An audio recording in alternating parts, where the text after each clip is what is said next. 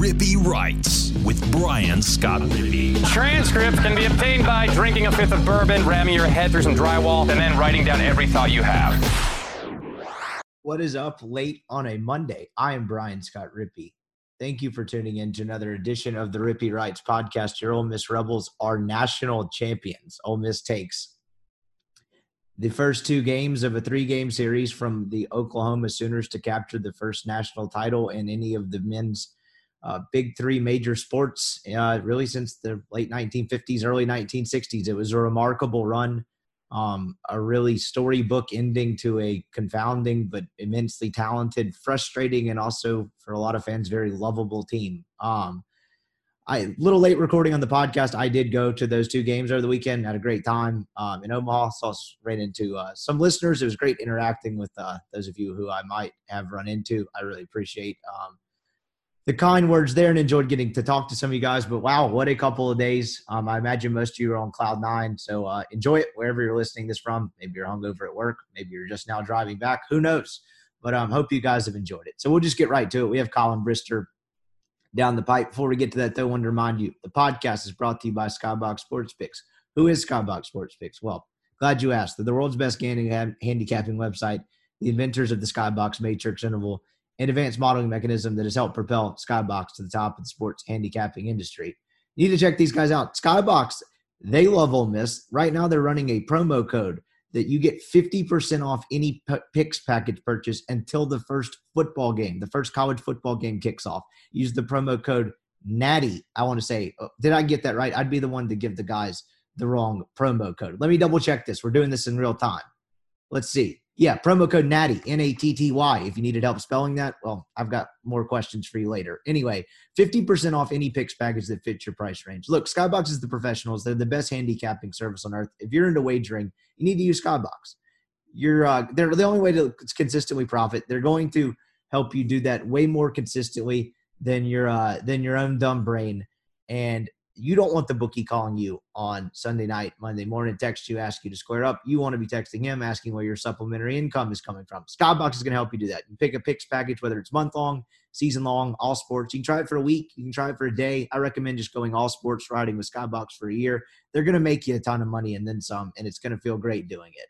So check them out, skyboxsportspicks.com. Ran into the Skybox guys over the weekend and uh, great to see them uh, happy they're a part of this uh, podcast family. Very, very fortunate to have great sponsors like Skybox. Um, so check them out, skyboxsportspicks.com. Any take advantage of this natty code. Any any picks package, anyone, 50% off. That's half off going forward to the first football game. Skybox says go Rebels, national champions, and they want you to profit uh, off of it as well. Check them out. Podcast is also brought to you by LB's University Avenue there in Oxford. Go see Greg, another terrific sponsor of mine. Absolutely love Greg and the LBs, the guys at LB's over there. You need to check them out. It's the absolutely the best place in the world to get meat. Um, and Oxford is so lucky to have it. Right now, if you're Rippy Writes subscriber, that's rippywrites.substack.com. You're going to get a newsletter from me early Tuesday morning as I'm starting the writing process now. Um, and you also get discounted meats. It's a six right now. It's a 16 ounce prime strip for 20 bucks and a five dollar pack of sausage. All you got to do is type in your email, and boom, show him proof of subscription, and Greg will get you set up. Then go find your own favorites, whether it's all kinds of the different cuts. I love the tri-tip. The filet burgers are delicious. They have great sides, fresh seafood, crab stuffed mushrooms are always a winner. Incredible sausages all kinds of great stuff at LB's. He wants to make your grilling experience great. Fourth of July is coming up. Maybe you're just going to grill outside for a week to celebrate Ole Miss's national championship. Greg wants to make your grilling experience great. If he doesn't have it something, he wants to, he will get it for you or do everything he can to get it for you. You need to go there. Just a crown jewel of Oxford. Check them out there. LB's University Avenue there in Oxford. And finally, the podcast is brought to you by Mims Insurance, a new sponsor to the show. Very excited about Mims Insurance. They're a good luck charm. Ole Miss, I think, has lost a grand total of one baseball game since the fine folks at Mims Insurance hopped on. Matt Mims is an independent insurance agent in Oxford, and his sole goal is to make sure you get the best insurance rate out there. He will shop your quote at 10 different uh, providers, and he will find you the best and most affordable one. Everything's expensive right now gas, groceries, um, I don't know, national championship tickets, merch, all kinds of stuff's expensive right now. You can't lose going with my buddy Matt Mims. He's a longtime friend of mine. I wouldn't steer you to someone I don't trust. I can promise you that. he is going to get you the best insurance quote in the industry. All you got to do is give him a call at 601 218 7854. If you're anywhere in the Magnolia State or in the uh, in Oxford surrounding area, all across the Magnolia State, anything you need insured home, auto, car, maybe you got a boat. Congrats to you for having a boat. That's pretty sick. You need it insured. Mims is your guy. You need to call him. He's going to help you out. He'll get you set up. Check him out there. 601 218 7854. Let him remove the hassle of surfing insurance and shopping different claims. It's kind of a complicated process. It's hard to, a lot to digest. He's going to do that for you and he's going to send you the best one and you get to pick which one you want to go with. Boom. Check him out. Matt Mims there. Thank glad to have him on board. Here is Colin Brister on a immortal team of destiny. The Ole Miss Rebels are your 2022 national champions. All right, we now welcome on Rippy Writes baseball correspondent, Colin Brister. You were moments back from Omaha. Um, I got back not too long after uh, you did kind of go back around the same time. Ole Miss is your 2022 college baseball national champions. Did you ever think you would live to see the day? I got to be honest. I've had that conversation with a couple people over the last 20 hours. Did you think you would be alive to see something like this? Yeah, I did. If I'm honest, um, I thought that at some point, I didn't know if it'd be under Mike Bianco or who it would be under. I thought Ole Miss would be a consistent enough baseball program um, that they would play and win a national championship before I died at probably age, I don't know, 52 or something. Um, That's up. But wow. Yeah, fair enough. But Yes, I, I, I, did think at some point Ole Miss was going to be consistent enough to play for and win for one. I did not think it was going to be the group that left Fayetteville, Arkansas at seven and fourteen. Yeah, that's what makes this such a remarkable story. And we've chronicled it on this podcast, you know, incrementally as it happened, as it got really bad, and as it turned.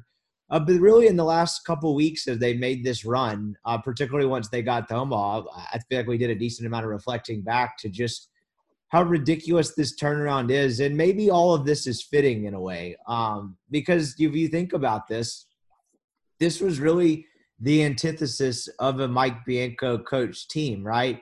He likes to have a team that relies on, you know, one or two really good frontline arms, uh, a really good middle of the lineup, which they did have that part, and kind of a, a hoss at the back end of your bullpen. And so they didn't really have that, right? I mean, they had Brandon Johnson in the back. They had a bunch of good pitchers, but they didn't have your your, uh, Doug Nikhazy, Gunnar Hoglund, or your you know Lance Lynn – Will Klein or whichever combination you want to throw out through the years, Christian Trent, uh, Chris Ellis. Like they didn't have that. And this team kind of, I mean, not kind of, they took Mike to lows he'd never been. He had never been 7 and 14 in the SEC with nine games to play.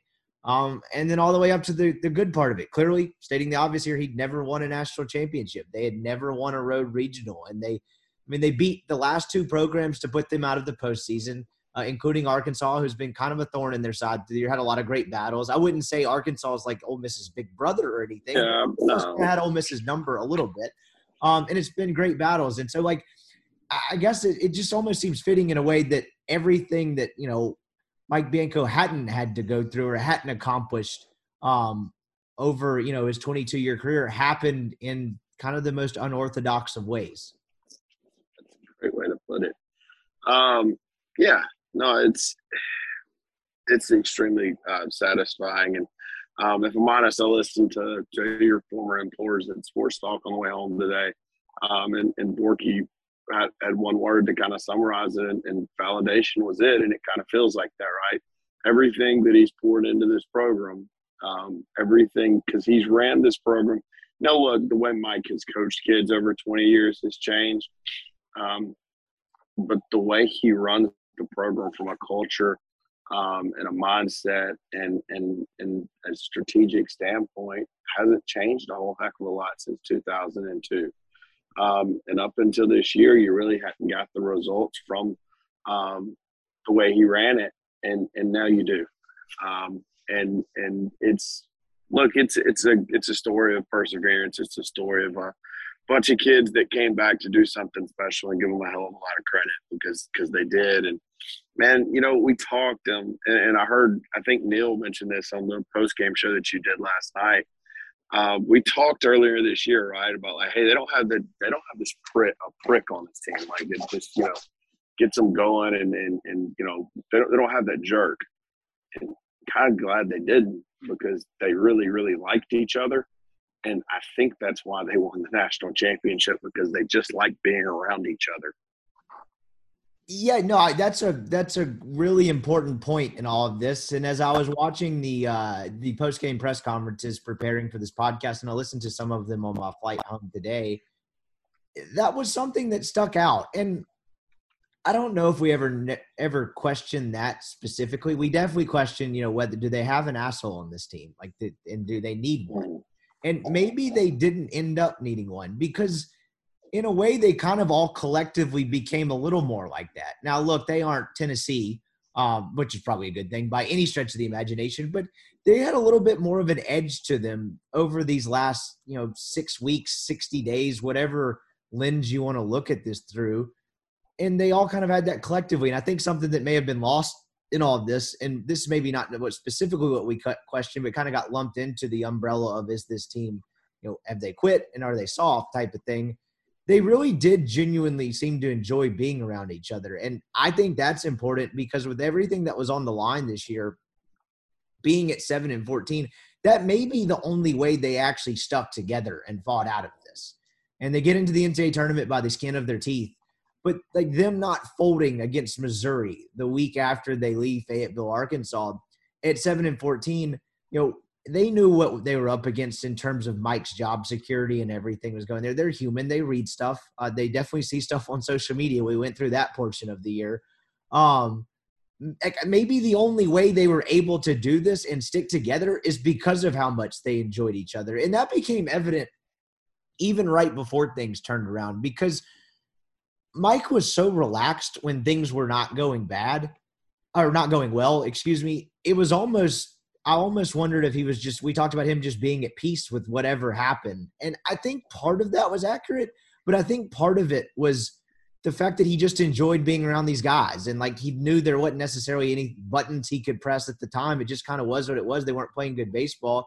And he was just kind of living day to day and just enjoying being with those guys. And that kept him like weirdly relaxed when you know, in years past, particularly when his seat's gotten hot, he's he's been pretty uptight. And I don't even necessarily mean with the way he manages a baseball game, just the way he kind of is, carries himself in post game interviews. And I think that was a piece that maybe didn't get talked about it enough. These guys really do love hanging out with each other. I mean, Dylan DeLucia called Tim Elko a mentor in the post game press conference yesterday, and you know they were ribbing each other. I, they weren't making fun of Gonzalez, but they I forget Tim Elko had some quick quip about Gonzalez and the hit that he had or whatever, but it's just a bunch of dudes that liked each other. And I just I just wonder if that's the sole thing that had this turnaround because a lot of teams, particularly ones without great chemistry, would have absolutely thrown in the towel at seven and fourteen. I mean, I thought we I, I titled that. I've mentioned this a couple times. I titled that podcast that night "The Final Nail in the Coffin" just because from a math perspective, it almost seemed impossible, and uh, no one told them that. it was almost impossible, right? Like like um, they were almost mathematically um, impossible uh, from passing the class, which which would for passing the class simply uh, would have resulted in a you know a C, and somehow these jokers pulled off an A plus. They hacked the uh, computer system, I guess. I don't know. Um, no, it's it's the most impressive thing I've ever seen from from a sports team that I've followed. Um, and what's crazy is like, man, it was different kids every night. And, and, and you know, back on the, the they genuinely like each other. Um, one of the cooler, and, and, there were a lot of cool things this weekend that, that had little to do with the actual action of playing baseball. But in the middle, um, I, was, I was watching the, the first game again, and Calvin Harris hits the home run um, after TJ McCants that puts him up 7 2.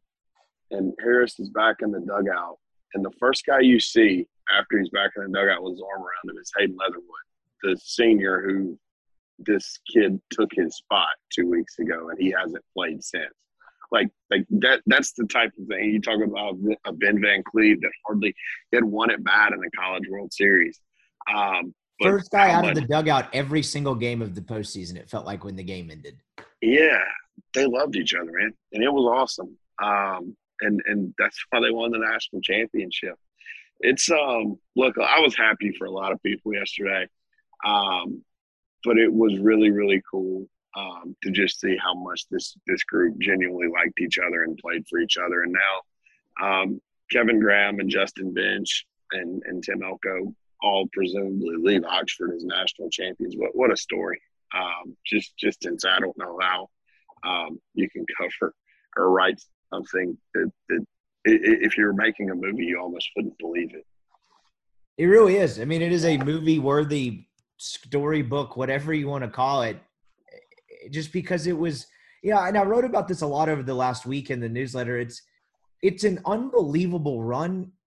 It's not like unthinkable that this team oh. could do this, but the method in which the pieces came together almost seemed impossible. I mean, it, it, not impossible, but that's what seemed unthinkable, and I think that's where the shock value is. I mean, it just with the way they were playing ball for two and a half months of the season, the way this came together almost seemed like if you disassembled a watch and stuck it in a shoebox and shook it and expected it to turn into a Rolex again. But like that, that's the part that that was shocking. But that's also the part that makes it not shocking at all, too, because this team was supposed to be here and supposed to be doing this. I, I, I thought in February they had a chance to win the whole thing. And like I, I pointed this out the last time we did a show if you told me at the beginning of the year Hunter Elliott and Dylan DeLucia were going to become what they become and Brandon Johnson was going to be as good as he is, I thought Mike had a great point after the game yesterday. He said, "Look, if we'd had a better regular season, his like Brandon Johnson's year suffered a little bit because of the, the regular season they had in terms of sheer statistics. But anyway, if you told me what that bullpen, what it was, I would have told you they'd have probably played for the national championship or had a damn good shot to. But again, as I keep going back to, that's not how this came together at all. It's what the end product was, but watching this team kind of fit the mold of what we thought they'd be was not in any sort of conventional way that I don't think anyone could have predicted. I mean, the offense was kind of a liability for like two months, and the pitching held it afloat. And then in the postseason, they just kind of seemed to save each other's asses. Ole Miss had a nice mix of legendary pitching performances and incredible offensive outputs, whether it was game one of the national championship, game one of the Super. That just it all worked together to form the machine. Just the way the sh- machine formed uh, just made very little sense. Honestly, it, it's remarkable. Well, you remember when they were going through that four week or five week stretch um, with, you know, Alabama and then South Carolina, Mississippi State, and Arkansas. Um, you know, the the the mantra was what um, good teams find ways to, to win games and bad teams find ways to lose them. And Ole Miss was just continually finding ways to lose games, whether it was the South Carolina Saturday game or the Mississippi State game that they blow on Friday night that would have given them a series win, or um, the Arkansas game that was that was horrific from a um, you know a situational hitting standpoint. They continually found ways to lose games. You look up a month and a half later, and they continually find ways to win games. Um, you know, I know we, we, had pod since then, but it was kind of for all. Um, the game that won the national championship didn't happen on Saturday or Sunday. It happened on Thursday. Um, with Connor Noland pitching his absolute tail off and giving up two runs in eight innings and Ole Miss just won anyways because the guy they had on the mound was just better that day. Whoever won that game was likely going to win the national championship the more that I think about it and and that's kind of my point. Like this team just figured out ways, whether it's beating Miami two to one. Um, Those are the two know, wins that stick out, by the way. To add to your point, yeah, it's, it's, it's the Miami game and it's the Arkansas game on Thursday at the College World Series that, that kind of stick out. Um, look, I, will be honest. When they won the Miami game, I thought they were going to. Um, I thought they were going to to go to the College World Series because I didn't really care um, look, obviously, I rooted for Southern Miss because I thought they were the easier matchup. But I, I, I Ole Miss would have won at Alex Box Stadium. I'm sure. I, am pretty confident in that. Um, but you know, the moment I was pretty sure they were about to to win the College World Series, it didn't happen. Um, like it happened during the middle of a game, and this it sounds dumb, but I believe it. Do you, do you remember a play like that where you're like, "Oh, th- these cats are about to win it"? Can anything come to mind? A specific play? Yeah and nothing even happened. The play resulted on a dead ball and a dead ball. Hmm. What when is Peyton Chatagnier ran into the wall and almost broke his ribs trying to catch a ball halfway or three fourths of the way down the wall. Like, oh yeah, they're just. That that was the moment that I was like, oh, uh, they're supposed to kill themselves to win the national title. And and sure enough, I, and I'm being a little facetious there. he did um, knock the shit out of that wall though. Hope that's what I'm saying. honestly. Like they didn't care anymore. They were just out there playing. And and man, a lesser team, lesser guys, after what happened to them, because I'll tell you, there was a moment on Wednesday off Jacob Gonzalez's bat. Like, oh, they just walked off Arkansas. Um, and and they didn't. A lesser team folds less than 24 hours later, and and give them. And, and Dylan had a lot to do with that, but give them credit, man. They just every time the bell had to be answered, they did it. Played one elimination game in the postseason. That's kind of wild to think about too. One. And the one, and that's the to add to what you're talking about and kind of the general theme of th this team kind of conquering and exercise. I don't even know if it's exercising demons at this point. Whatever scar tissue this program had left, this team repeatedly conquered it and kind of fought that away because that Arkansas elimination game was the equivalent of a game three, right? Ole Miss played them on Monday and won, ended up facing them again on Wednesday, lost a tough game the I mean, you read the message boards and what some people thought, and I don't necessarily mean it mean it in a pointed way like toward anyone, but there was a general sentiment of oh God, like they're they're like the, Wednesday felt like a gut punch. Are they going to respond? And there was never really a Yes. doubt. The the junior college transfer, um, who's turned himself into a legend in three short months, went out and pitched the game of his life. And it and the only reason I hesitate to call it that is because it feels like he's had four of those this year. And he does it on Yeah. that page to where he's just better than Connor Noland. And that's and even not just talking about this team, not even the program. The reason the Arkansas and the Miami wins stick out is because they had they had to go beat really really good pitchers. One of them who threw from his left side, and that was the kind of thing we talked about for most of the year. I don't know if this team can do that. I don't know if they play good enough defense, and I don't know if they'll put up enough quality at bats. And they didn't have great offensive days either way, either game, but they played great defense and they had just enough quality at bats. It's it's it's it's really remarkable to see how all of that turned. Yeah, no, you're exactly right. Those two games um, will stick out in my mind. Um, frankly, I mean, for one reason, there wasn't a whole lot of close games um, in this postseason. Um, you know, obviously the Arkansas game they lost, and then the last game that won the national title, and then the Miami game. But everything else was kind of a you know a slug or a slog, I should say. I yeah, no, those, those, those two games are the ones that that made you think, oh, this this team still got it. Um, what a cool deal! It was, um, man, that that was awesome. That was, you know, I've followed this program. I've been going to games ever since Mike got there in 2001. It was, it was, that was the best sporting day of my life for for absolute sure. I don't I don't follow a ton of major league or uh, professional teams in you know great detail. Um, so that one was uh, and that was that was special. It's and, and it's crazy how many people like they had twenty thousand Ole Miss fans, and the highest amount of Ole Miss fans that ever been in a game at Swayze's like twelve. Um, just insane to see that atmosphere and that you know Oklahoma can say whatever they want, but that atmosphere absolutely messed with them on Saturday night and even Oh. the late on Sunday.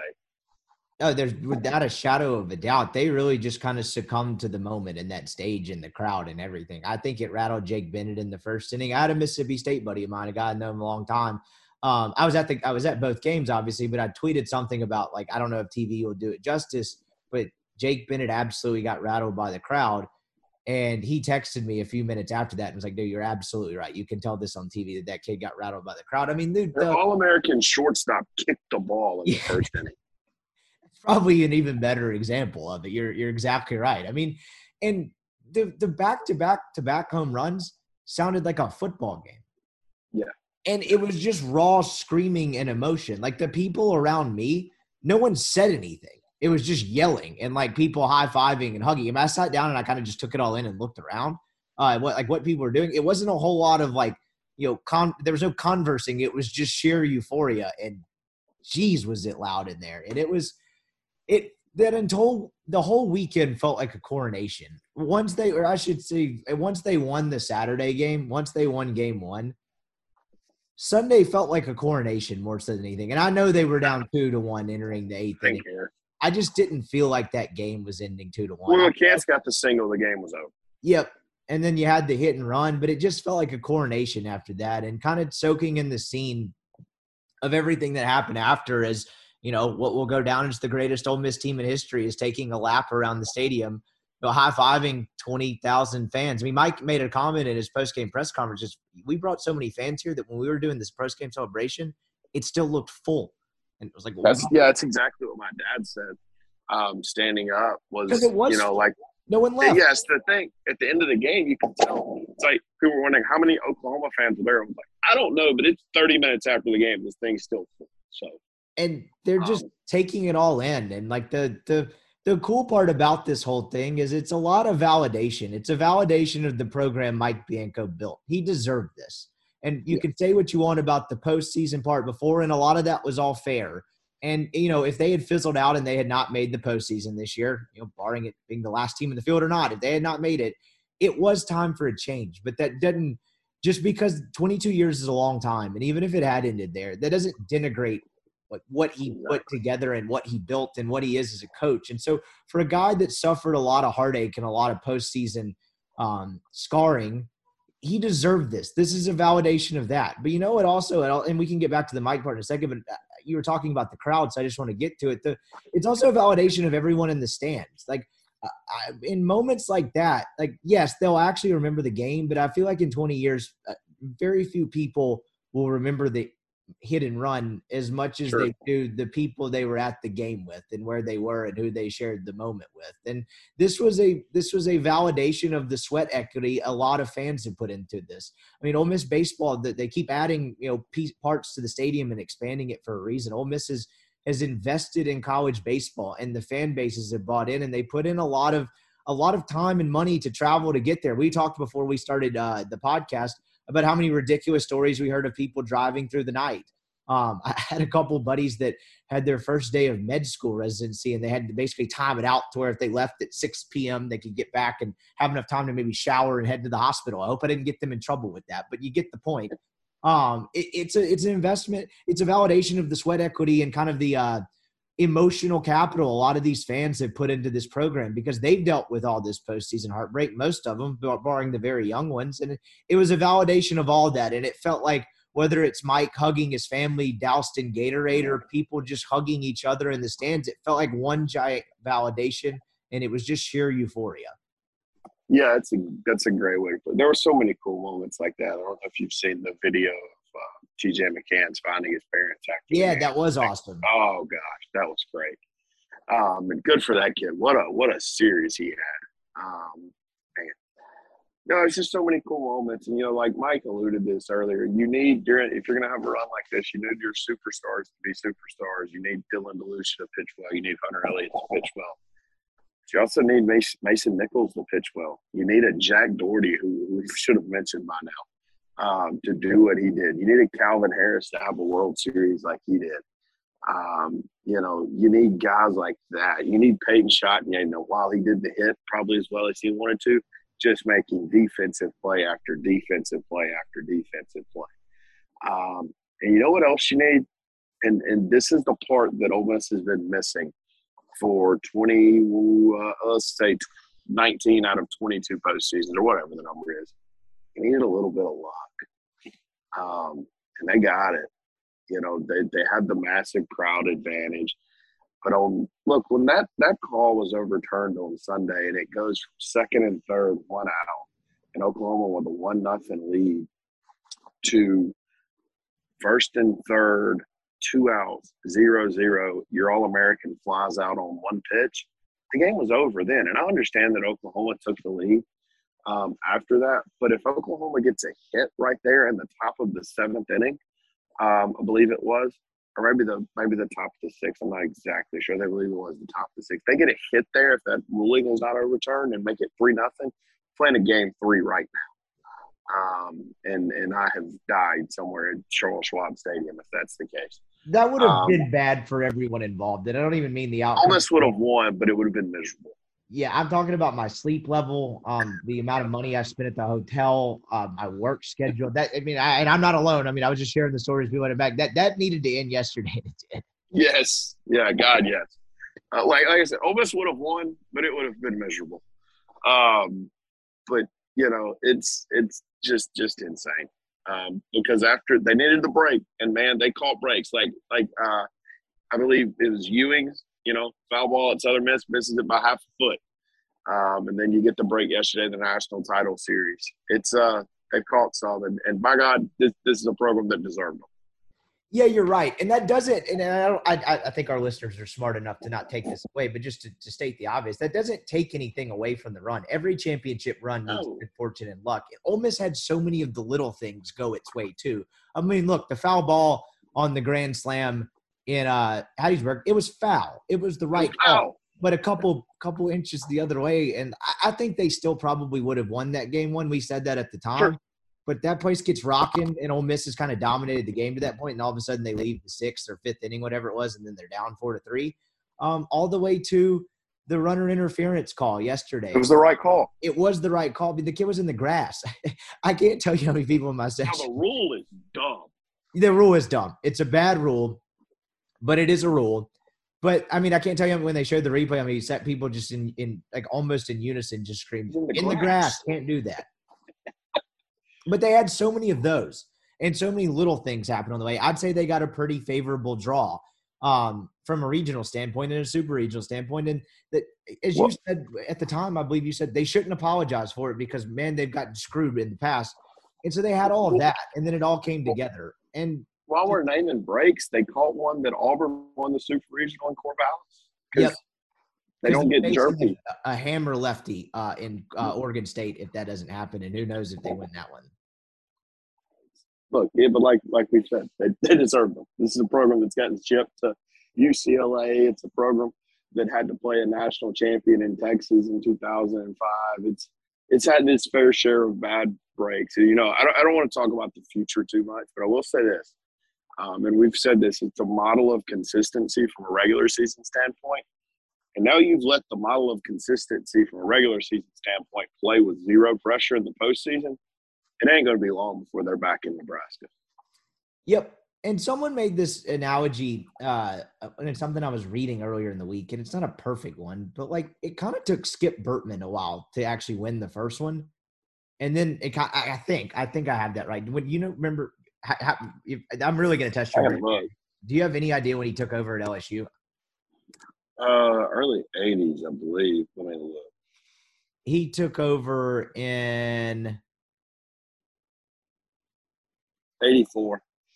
first national title came in 91 i guess that's not a terrible 91. long time but you get my point it was in year seven and then all of a sudden what happens after that they win another one in uh or they make another college world series appearance in uh, or they win it again in 93 96 97 2000 i'm not necessarily forecasting that but my point being and this is not even close to the same type of story but sometimes once you get it going even if it takes a little bit to get it going that lack of pressure and once you get to the summit and you get over and the monkey comes off your back i think you're right. I, I, think you know this this this is going to sound insane but this this third decade of mike bianco could kind of be the one where he comes into his own from a postseason result standpoint to add to your point though about i heard mike say this throughout a couple uh, throughout the postseason a couple of times too is in the postseason you need your stars to come out and Ole Miss definitely had that in spades it's the elko hit against miami um, that really kind of bailed them out of what was a, an atrocious offensive inning the inning before um, but really kind of a bad day at the plate it's Peyton Chatagnier. And look, I, whatever you would think of Chatagnier, I, I, I consider him a star on this team. He's definitely a leader. He's Sure. a guy that started pretty much every single game.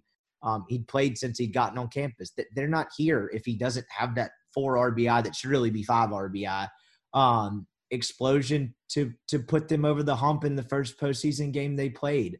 Um, it's Dylan DeLucia and Hunter Elliott doing what they did. But the, what you brought up earlier about needing the other guys too, it's Calvin Harris. It's John Gaddis. And you and it's not it's guys that it's not even just guys that are other guys that are supplementary role players. It's guys that Elko ye- yesterday afterward, they caught him on video and he was just saying, We never quit. We always believed. We never gave up. We never gave up. On an individual level, that fits with so many of those guys, whether it be stars or just the other guys, too. I mean, John Gaddis was supposed to be the Saturday Yeah. guy, and he gets taken out before uh, SEC play. Um, he has an a- emergency appendectomy. Um, this one was his own fault, but he gets the world's longest four game suspension for hurling at a guy, kind of backing his team.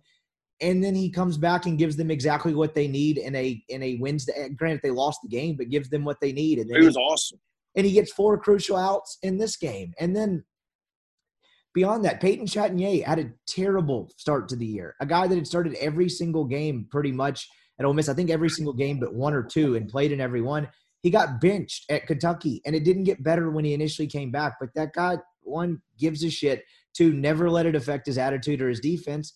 And he had a terrific postseason. I mean, he, he had kind of another web gem to cap it off yesterday. It's it's that Jack Dougherty he didn't pitch much this year and he didn't necessarily toward the end of the year and he didn't necessarily do anything wrong um he just kind of became the odd man out in a lot of ways and just for the way that some of the games went he just didn't pitch a ton and then he starts game one of the college world series and puts them on the doorstep and puts them in position to win the game i mean you can keep going down the list it's guy after guy after guy that battled some sort of personal adversity calvin harris coming back and having the college world series that he did when he stopped playing for that portion in the middle of the year, he really didn't do anything but get hurt.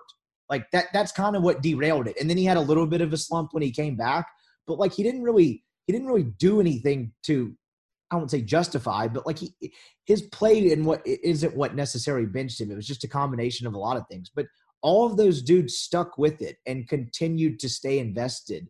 Um, and they all had huge moments in this run. Yeah, yeah. It's it's.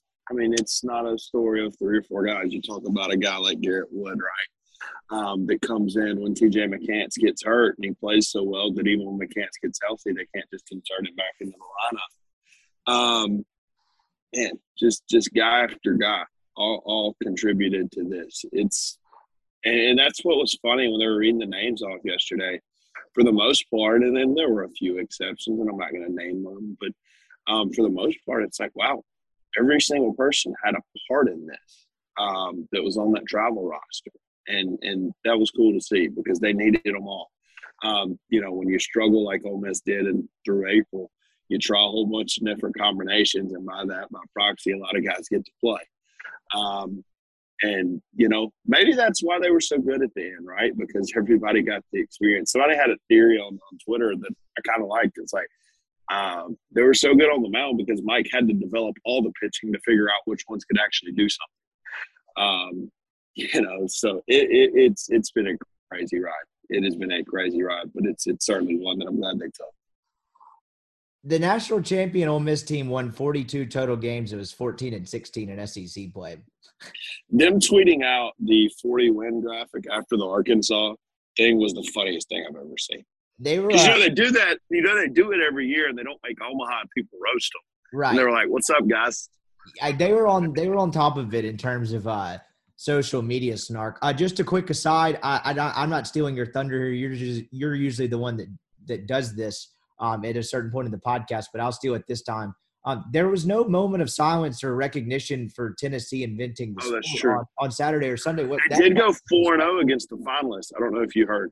I did, but like I don't know. I, I just think we, as as a country, as a sport, as a society, and as one of twenty five thousand people in that stadium, we should have just had more respect for for the founders of this great game. Um, so congrats to them. Um, but on a more serious, Do they get a moral? Do they get like a moral, a morality 2022 national title? Maybe they could put that up. look if it's just random twitter people i normally like i normally don't give any credence to it like the the arkansas thing like the arkansas's fans seem to be more psychotic on the internet but most of them if you like talk to them probably pretty normal people in person but it's their media it's tennessee media Yeah, like like tennessee media dudes are questioning whether the the ncaa tournament was a true like a, a viable. test of champions like dude this sport happened long after before you guys started uh applying for media credentials late in 2021 to start You covering. know when y'all missed the tournament 15 years in a row, we still played this thing. I, no one told them that. I, I, I, you're gonna have to show them pics or it didn't happen, type of thing. I mean, it, it, it's. It was. I was surprised how much I saw of that the last week. I was like, "All right, it's just one crazy." Then I was like, "Oh, nope, it's it, it's a whole lot of They're it. all nuts. It's it's it's something else." But I, getting back to it on a serious note, I you know the game feels irrelevant at this point. Um, but I- mean, we should go through uh, just a couple of pieces of it. Kind of going through game one. Jack Dougherty was terrific, and Awesome. I, I'm sure we've talked about this. I probably texted you at, at this at some point Saturday or Sunday. The weekend's kind of a blur. Um, but once Ole Miss won that first game, and when Dougherty Oh. did and what he did, it, it it felt over. Um, You, I mean, was Delucia and Elliott going 0 and 2? exactly. That I mean that that's really what they were up against, and I thought it was going to end on Sunday. I was hoping it would end on Sunday, uh, just from a, from a financial standpoint, um, from my just physical health standpoint. Um, I, I I don't really. I, I'm not, I'm over the peak in terms of my uh my drinking Yeah. days, so I wouldn't have had a third day of that uh, in me. That is for sure. Not without um not without feeling terrible. Serious repercussions. it it felt it felt like it was a tough tough climb for Oklahoma. And I don't know about you after that first game, you talked about the stage and the amount of people and that's partially it's fitting too. All these people that put the sweat equity into it absolutely played a role in them winning these two games because uh, Bennett got rattled, the entire team got rattled. They they did not look like they were up to the stage. I mean, look at Ole Miss how they scored the go ahead Fletcher couldn't catch the ball. yeah, it was just a, yeah. It, the- guy said it was a cross up, and I was like, was it? He moved out there. He just didn't catch it. They they they seemed they seemed um, to have gotten wrapped up in the stage and kind of rattled by the stage, and that was another piece of it too. Where I was like, this team is not winning two in a row. No. Uh, well, once Ole Miss tied it um, with a Gonzalez single, yeah, they could have just handed Ole Miss the trophy and saved everybody time at that point. Um, because, like, e- even look, they were they were never coming back in the top of the ninth, but they didn't even look like they were trying against Brandon Johnson. I mean, it was just boom, boom, boom, boom, boom, you're done. Um, and look, I get it, he throws 97, but come on. Um, so they they were so rattled by what had happened in the top, which tells me they were not ready for that, right? Um, Ole Miss could have drawn a lot worse opponents. Like I don't think Texas A&M would have been as easy as Oklahoma was. So uh, you know, it's uh they, they call maybe a little bit of a break playing playing an Oklahoma team that was because because we, we talk about the environment, right? And even like Vanderbilt last year against Mississippi State, when you talk about this environment, that wouldn't have phased Vanderbilt. Now Vanderbilt obviously got beat by a better Mississippi State team last year, but you get my point. Like they've seen that before. Sure. Um, Oklahoma had not, and and they freaked out. And even look, man, they got tight in the eighth when when things they were good until the kid gives up the seam, right? When when Cade Horton's just out there mowing everybody down, everything's good. But when he has to come off the mound and you know bench hits a ball into the four hole that's open because fake or because TJ McCants gets a great job um, then it's like, oh God, oh God, oh God. And then the wheels start spinning, and the next thing you know, you're down four to two. Yes, and the the there you talk about breaks and being mentally tough and being able to respond to adversity. From the Oklahoma vantage point, the runner's interference call is a tough break. And their body language was different after that. And it didn't, particularly when Gaddis gets them out of that inning. Um, at two to one, when, when they got out of it two to one, and the kid did like a guy didn't put a ball in the gap to make it like four to one, I was like, okay, they're not this, they're not coming back tomorrow. Ole Miss is somehow going to find a way. Um, a little inside the mind of Mike Bianco, he was thinking in the dugout. Um, he said he mentioned we haven't had a walk off win this year. I thought we might walk it off to win the national championship. I'm sure he'll take the eighth inning, but I Yeah. thought an interesting note that he had yesterday. So- at that point, they they it felt like okay, they're going to do this. It's just a matter of how. I just was uh, I, I, I had a feeling like if this was actually a movie, Elko rips the ball in the bullpen there, right? Neil mentioned this on the post game show last night, to where Neil was like, he was like, I'm not almost like glad it didn't happen, but like I would have like Neil was like, if that had happened, I'd have almost rolled my eyes in disbelief at just how ridiculously like storybook this storyline is. Like that, that that almost proved that there is some like human uh like rational Element, element all of this. But yes, that that that you talk about when you're making the Disney movie, Elko puts one uh over the uh over the stands there. And it it, it didn't happen, but that was like the only like just non-magical like like chink in the storyline. Like that was the that was the only thing because everything else was just so storybook about the entire thing. And then you know Brandon Johnson, a guy who hasn't gotten to pitch a ton in this postseason. Mike talked about that yesterday, um, where they they they pitched him in a ten run game on Tuesday or Monday night, excuse me, uh, just to get him some innings. Like that, we needed out there. We needed him pitching a game, and for him to finish it off the way he did, that dominant. I mean, they're they talk about removing all doubt. They they didn't come close. They, they, they had three hitters and none of them were touching him. I don't know it was the bottom order. It didn't matter. The top order would have had the same result. Um, just just dominant. And man, it was it was everybody, right? Everybody played well, um, in one way or another. You know, I know Dunhurst probably didn't swing it as well as he wanted. It was be- it was Dunhurst's best six games defensively um, for me. Um, this is an Oklahoma team that still stole a lot of bases this year, and it's still a whole lot on Sunday or Saturday because that guy behind the plate's got a hose. Um, and you know, obviously, getting out of the lead on Saturday helps with that some, but on Sunday they had base runners, and um, the one time they tried, that they, they get picked off because they didn't take too many chances with a guy like Dunhurst back there. Um, you know, just just remarkably impressive from from pretty much everyone that stepped on the field. Nobody like, I, and I mean this genuinely. Um, outside of, oh no, nobody, nobody had a bad week in Omaha. Well, like you look at it, who's the closest nobody. thing? The, the closest guy had three hits and hit a ball 450 feet yesterday. I was about to say Jacob Gonzalez, the guy who kind of battles a tough week. Um, as Mike pointed out too, um, he was like it wasn't a terrible week, which it wasn't, but he did not have a good week. If I was almost wondering if he was fully healthy at one point, and what does he turn around and do? He hits the ball 400 feet, and then he gets the go ahead, uh, or he gets the single, I guess, that ties the game. Excuse me. Um, like that, it, it's everyone played a part. You're right. No one had a bad week. Dang this thing. You know, look, and it, it shows you, right? If you're an Ole Miss fan, how hard this is. That this is the team that got it done. Because, and I don't mean to take anything away from them. I figured it up last night. I was talking to our buddy Dylan about this. I think it's the seventh or sixth most talented team that Mike's had, which is good. But it's not near the most. It's not even close to being the most talented team. But this is the one that wins the national championship it's close lineup standpoint, but just from a sheer star power pitching wise, don't you think that's where the drop off is? Because like last year, the same roster Yeah. pitching staff with those two frontline starters, would you put that in the top four? last year's team. Yes. Oh, you talking about this year's team with with Nikhazy and and and Gunnar? Yeah, Well, that's basically what last year's team was. Is my point. yeah, you're right. Um, yeah, no, I, I would have last year's team ahead of this team for sure. Um, but you're you're right. But the, you know what they did? They they cemented themselves into immortality. I mean, th- this is this will be known as the greatest Ole Miss team in history Yeah. until they win another one, and then I guess you can compare the two. But like these guys are the greatest Ole Miss team in history, and they were the most unconventional in the way they did it. But maybe it was all like maybe it had to happen this way. Um, maybe if they hadn't, maybe if they'd have won twenty. I mean, you saw what happened to the number one overall seed this year, and what tends to happen to them, you know, almost every year at some point.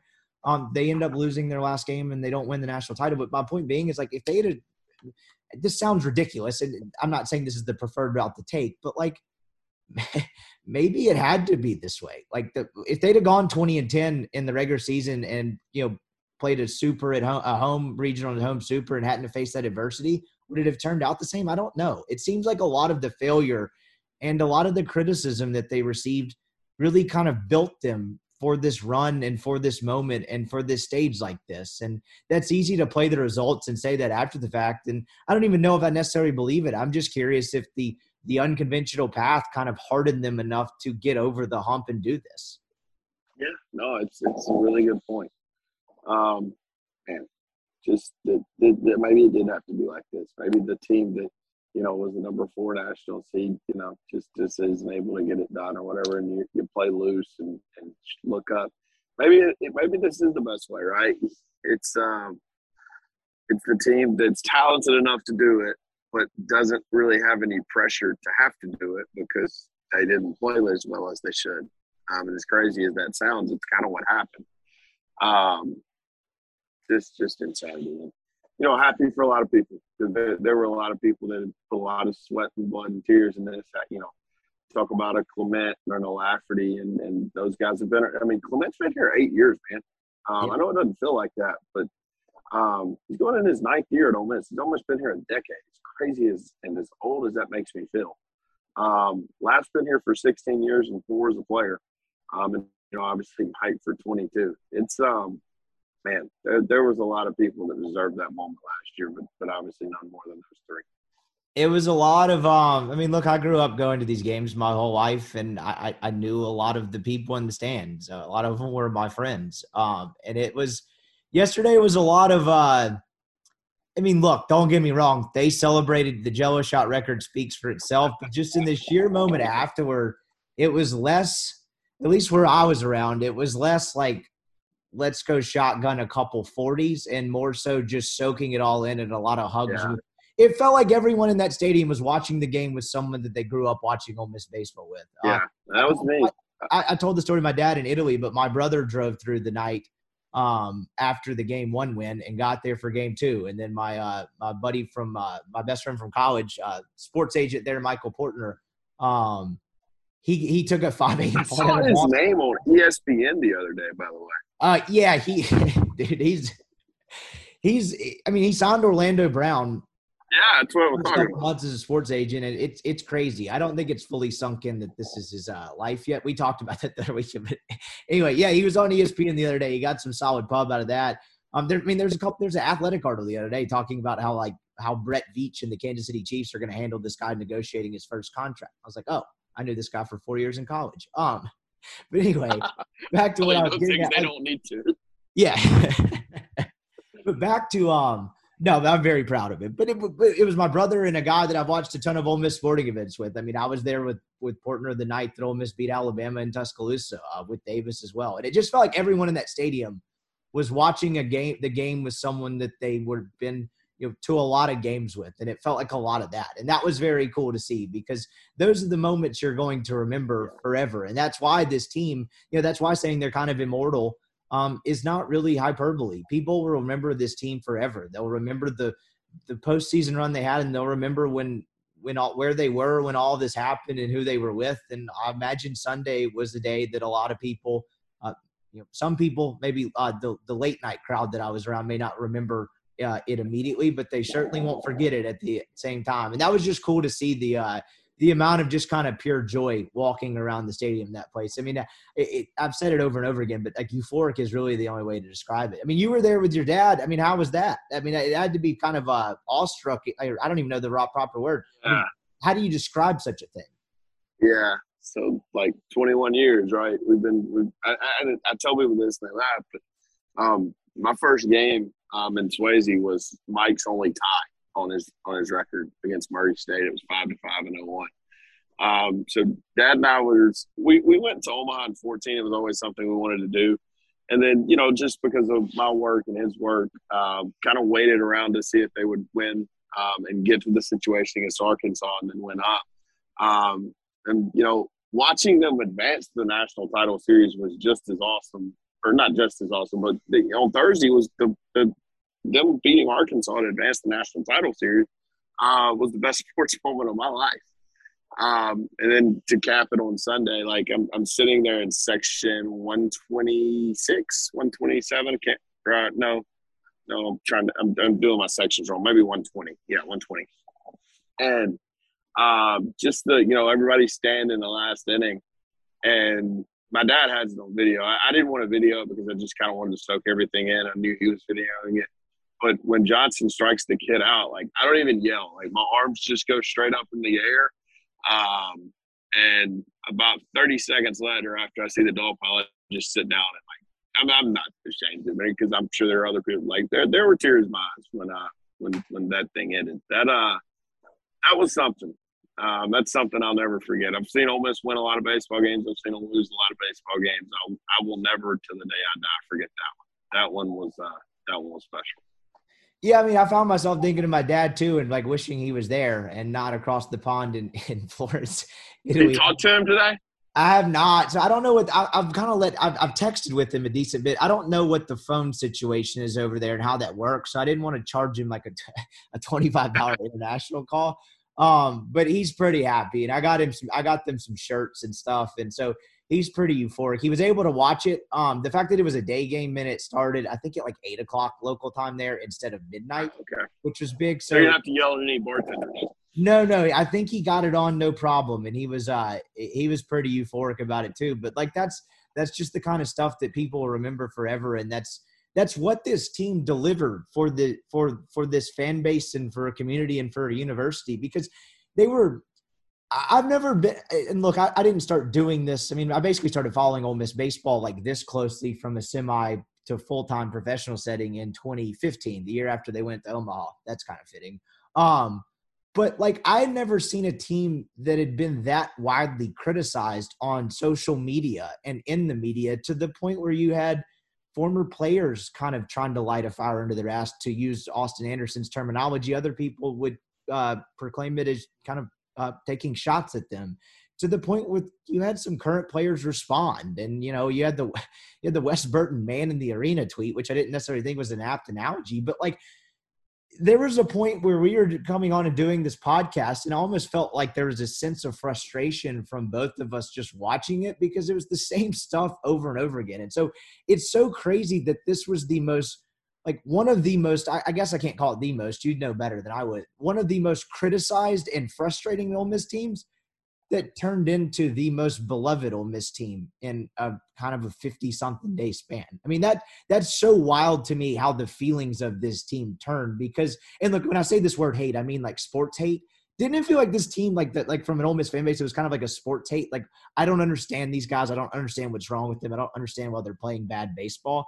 The, the level of frustration amongst the fan base to me was as, as high as it's ever been and then to juxtapose that with the scene yesterday, it's just kind of insane to think about. Yeah, yeah, it's uh that's a good way to put it. It's yeah, I would I would definitely uh I would definitely say it's the most criticized team ever, and and just to continue to fight through that. And obviously, some of the some of the things weren't great optics, um, you know, but people were frustrated. I think, look, you you can't have it both ways. You can't um, expect fans to show up in Omaha, Nebraska, um, in droves like they did with 22,000 people there, and then the fans not also be frustrated when you're seven and 14 in the league, if that makes sense. Um, that's that's part of the blessing and the curse that, that has been created with this program.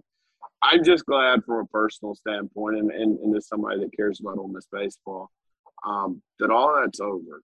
Like you don't have to worry about, and you don't have to debate Mike Bianco's job status. Keith Carter said he will be the coach for as long as he wants to be, and by God, he will. Um, and people, you know, some people say, well, that's not exactly the best thing to say. Well, here's the reality.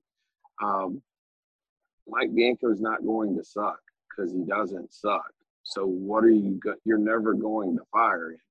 So he's going to be the coach for as long as he wants to be because he's not going to suck. It would take him sucking to fire him. He's not going to do that um, you know, I, I'm just happy that that Ole Miss gets to be a normal baseball program, if that makes sense. Like all of the crap that happened up until yesterday doesn't matter anymore. Um, they just get to go be an elite baseball program, and, and frankly, that's for everybody else. That might be a little bit of a scary thought. Yeah, it it, it really. It really is, and it's it's like we said at the top, and I know I'm repeating myself, but it's just a validation. I mean, look, the, this was the deserved outcome um, or the the just outcome because I mean we, we talked about it. If this if the season had continued to trend in the wrong direction, it was time for Ole Miss to probably make a change and see what else is out there. It just felt like it was time, but that also didn't necessarily make it just or deserved in a lot of ways. Like yes, like you can understand the firing, but for what Mike Bianco built, not to have a moment like this would have just I don't know. It, I mean, he would have gone to some other school and built up a pretty good program. and been a pain in the ass in whatever conference that is, and I mean that in a positive way. And it just kind of would have felt like, man, like that, that just that ending at Ole Miss doesn't feel right for a guy that built the program into what it is. This felt like the just outcome, and we can talk about how many people deserve it and how awesome it is. Um, he's the one seed in, ter- in in that conversation. I don't know who else fills out the bracket. It was able. Uh, it was cool to see him you know soak it in with his family and everything. I actually ran into Michael Jr. for a little bit afterward, and he was just on cloud nine, ecstatic. And who can blame them? I mean, what a what a day! I mean, he's the he's his oldest son. He's been there from the start. But for Mike Bianco, that was just very cool, and I, I was happy for him. Um, I know I like to joke about the fact that Mike yelled at me a few times for the years. we maybe he's a little bit of a different dude now. Yeah, and we almost didn't we didn't always have the, the chummiest of uh, working relationships, I'd say, but he's a good coach and he's a good man, and I'm I'm very happy for him. And that was that was super cool to see. Um, you don't often see Mike Bianco at a loss for words, but there were points where I mean he admitted it. He was kind of speechless, and I was just very happy for him because national champion Mike Bianco sounds a hell of a lot like makes a hell of a oh, lot more sense than him in 35 years. And it's like, how did that guy not win one? So, so they got to build a statue and rename the stadium now, right? So this works. Something will happen, right? I mean, he won the first na- big three sport national championship they've had. They better build a statue. Do you rename the stadium? How does that work? Like, what what what would be the just thing? I don't know how that You just- because Put his face do on you- the scoreboard? That'd be yeah. So I don't. I like. Well, okay. I get renaming the stadium and all that, but what happens in 75 years when some other cat comes and wins six national? Cha- you see what I'm saying? Like, it's not exactly fair to Tom Swayze. Um, so I don't know if you can kind of do a dual thing or how that works. Um, I mean, I'm fine with it.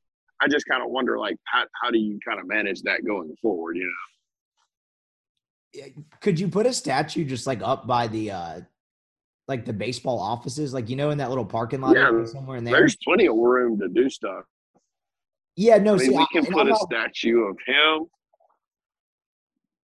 I don't know if we have anyone out there listening in the statue community but like i'm not well versed in how that works but i feel like you could work something out if we have any sculptors out there um kind of feel free to hit me up in the dms and explain to me how this Sure. does doesn't work i have one request there's a lot of cool moments throughout this run instead of something corny like Mike with his hands up in the air, can we make it a two person and have him yelling at an umpire? That's more fitting, in my opinion. Ooh, I like that. I like that. Him well, if we're gonna see, see, I have some friends, and and I love them to death, but they're kind of statue snobs. It's like I, I don't know if it's worth a statue. I'm like, why, why, why do we care? Like, build a statue of Mike, build a statue of Tim, build a statue of DeLucia, build a statue of the giraffe that DeLucia saw at the zoo. I don't care. Um, just build all the statues for all I care for this team. Um, I don't know that. It, yeah, that would. What about uh? And we didn't talk about this because it, it was not something our purview. What about Mike just ripping into those cats on the mound the other night? Did you see that? Yes. So did you did you see that as I'm curious to get your take because you was coach baseball. Well, did you did you take it as them ripping into him or almost just like a jolt of like, hey, like like the, the time is now. Like let's get it together here. Like almost didn't take it as him upset or angry. I, we oh, no, about- I, I, I'll disagree there. I think Okay. he was pissed at Wood. Okay, I was Um, curious because, and of course, I couldn't hear it, and I didn't actually see that. I didn't notice that live, and I was watching the game, and I, I maybe just missed it or turned around or got up. I, I don't know why I didn't notice that till after. So I watched the replay of it a bunch of times. I, I maybe he was mad. I don't know. Um, but I took like part of that as is him kind of like picking the perfect time to light a fire under their ass and kind of like it wa- definitely wasn't to settle them down, but it was kind of like to to be like, hey, wake the hell up, like we're here. The time is now. Um, I thought that was pretty cool too. Oh, that was awesome. So, so the way I and, and I'm not a professional lip reader. He comes out there and he says something initially towards Shotgun. I can't tell what it is, and then he looks at Wood, and I am look. I'm not. I think I'm a decent lip reader, but I could be wrong on this. But I'm pretty sure he looked at him and said, "Are you?" And then fill in your word. I can't tell that ended with ing, and then he said me, and then he looks Oh. back at uh, that was after that Wood didn't get Wood got hit. He took the liner, uh, like he took the hot shot, but he didn't run full speed to go get it. And I don't think he was Yeah. dogging it. I think he was just kind of like dazed. Yeah. But yeah, that's what it was. Okay, you're right. He was pissed then because he, I, I, I, I thought in the moment it was weird that like no one was pointing that out more. It was like that kid took his time to get over there, not faulting him or whatever the case may be. It's irrelevant now. You're right though. He probably was a little pissed. Yeah, and so then what was cool? Two things as a coach. What was cool is this: everybody, everybody, nobody got pissed off. Nobody got their feelings because you're in the College World Series. That that that that's not how you would handle things. And then he looks at him, and after he kind of says his piece to Wood, you can sit, you can tell he goes, "All right, lock them in, lock in right now." And he walks off the mound, and Ole Miss goes strikeout, strikeout, pop up, and gets out of the inning with no other runs. Now, look, did they win the game that night? No, but they did respond, and I think that is important from from two aspects. One, they responded um, to being challenged like that, and two, man, just the attention that that he had um, from those guys in that moment um, shows you exactly what they think of their head coach. Agree. I think that's well said. And maybe that's what I was trying to get at is it wasn't like you've seen I've I've personally watched him rip the team after games to where there is no let's lock in, there's no like uh, inspirational or motivational ending. He's just ripping them. And I guess what I was getting at to your point, to where it's like there's no point in like the full on ass chewing that kind of like undresses them a bit because that like what's the point of doing that in the college world series? Like he he got he kind of said his piece and then he kind of was like all right lock in right now like you said and kind of kind of left it on i don't know if you'd call that a positive note but like hey like come on you like you're here you can do this let's let's get it together right now. I thought that was a that was a cool moment. There were so many moments on this uh on this entire and, and i'll say this on that right and, and you would know a little probably a decent bit better than me but 10 years ago, right, I don't think that message resonates the way it does because I think he coached in that form all the time. And now he just kind of picks and chooses his battle, battles as to when to use that form of coaching. And I think it resonates a lot more with those with, with those kids that way. I think you're absolutely right. He's talked about this a couple of times. I've talked about it with him a couple of times too uh, before I left the beat full time. It's like his thing on it is like kids these days aren't soft they're just different and you need to figure out kind of how to coach them and i think you're right instead of you're right i think 10 15 years ago he had been that way all the time to whereas this time like, like now it feels like he picks his moments a little more and kind of picks his spots and that spot definitely worked you're right they didn't win the game that night but they got out of that inning and they certainly responded to it it was i mean the whole thing has just been kind of surreal i mean it's it's it's I mean, say sunk in. I don't really know what, what what that actually means a lot of times, but the fact that this team is the national champions of college baseball after, I mean, after being seven and fourteen, I, I just I thought they could get hot, and we always held out like hope or or left the possibility open. But I didn't think they would do this. And look, we talked about the close games and them overcoming adversity. Let's not lose sight of how dominant this run was they outscored opponents. What do we got? 82 to 25 on this run. They won seven in a row. And aside from a one run gut punch on Wednesday, that was their only time they dropped a game. Uh, their bullpen went 20 something innings without allowing a run before Brandon Johnson gave up what proved to be an inconsequential two run home run to Stovall there in the Monday night win over over um over Arkansas. I mean, they won the equivalent of a national quarterfinal game by by eight runs, and it was really worse than that. The thirteen to five was not indicative of the score, and, and the same went for the super regional. Um, that five nothing was not indicative of, of how dominating it was, and I thought the score in game one spoke for itself.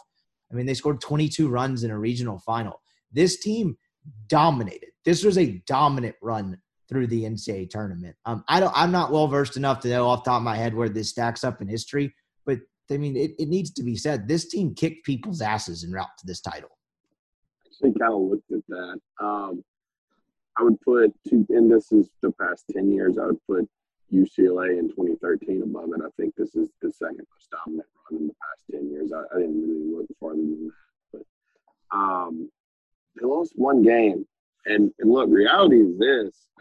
Um, you lose most teams lose more than one game when they win the national title. I'm trying to think back to Mississippi State last year. They lost a super regional game. They lost three games.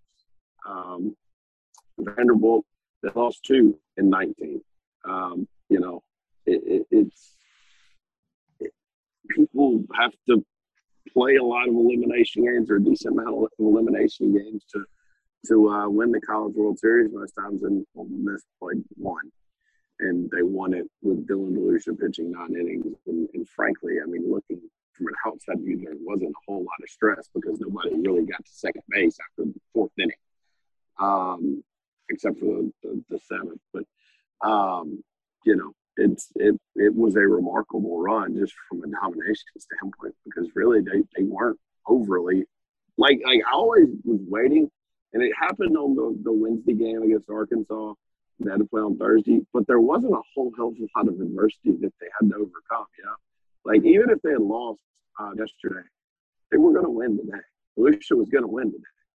Um, and I guess that would have been overcoming some adversity. But I guess my point is like it never got overly hard for this team. I guess.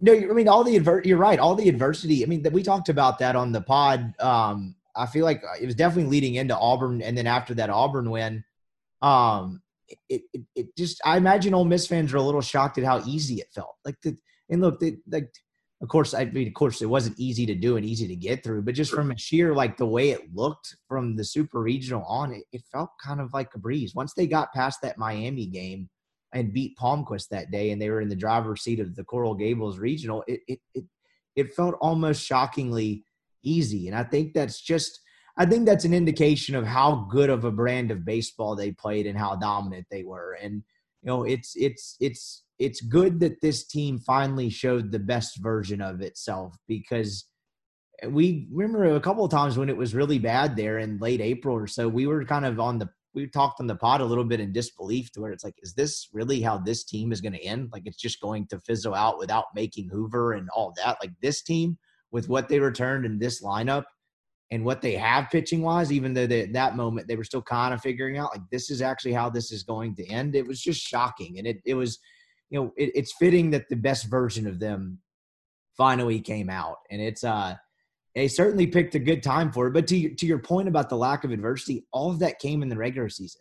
Yeah. Adversity was was writing you know, the wrongs of a disappointing season and getting to the tournament and fighting and sticking together and getting in. All their adversity happened in or the bulk of it happened in April and May and late March. Like it it all happened just for them to have the opportunity to play for it. Once they got the opportunity and overcame all of that to get in, um, I mean, as Tim Elko said, it kind of became a, a, a, a moniker of the fan base and the team.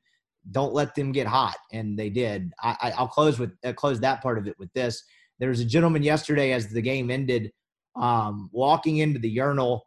Um, my guy was enjoying his time, which made I think his aim and depth perception a little bit harder. And uh, you got to lock in when you go into those public bathrooms. And he was focusing hard, trying to get a pretty good ratio of that into the urinal, and just kept saying over and over again, "Someone let the rebels get hot," and then he'd smile and say it again until he finished his uh, finished his pee and got, got out of there. I was like, "Have a day, my guy." But they got hot, and they had to overcome adversity to get the opportunity to do so. And my God, they made the most of it.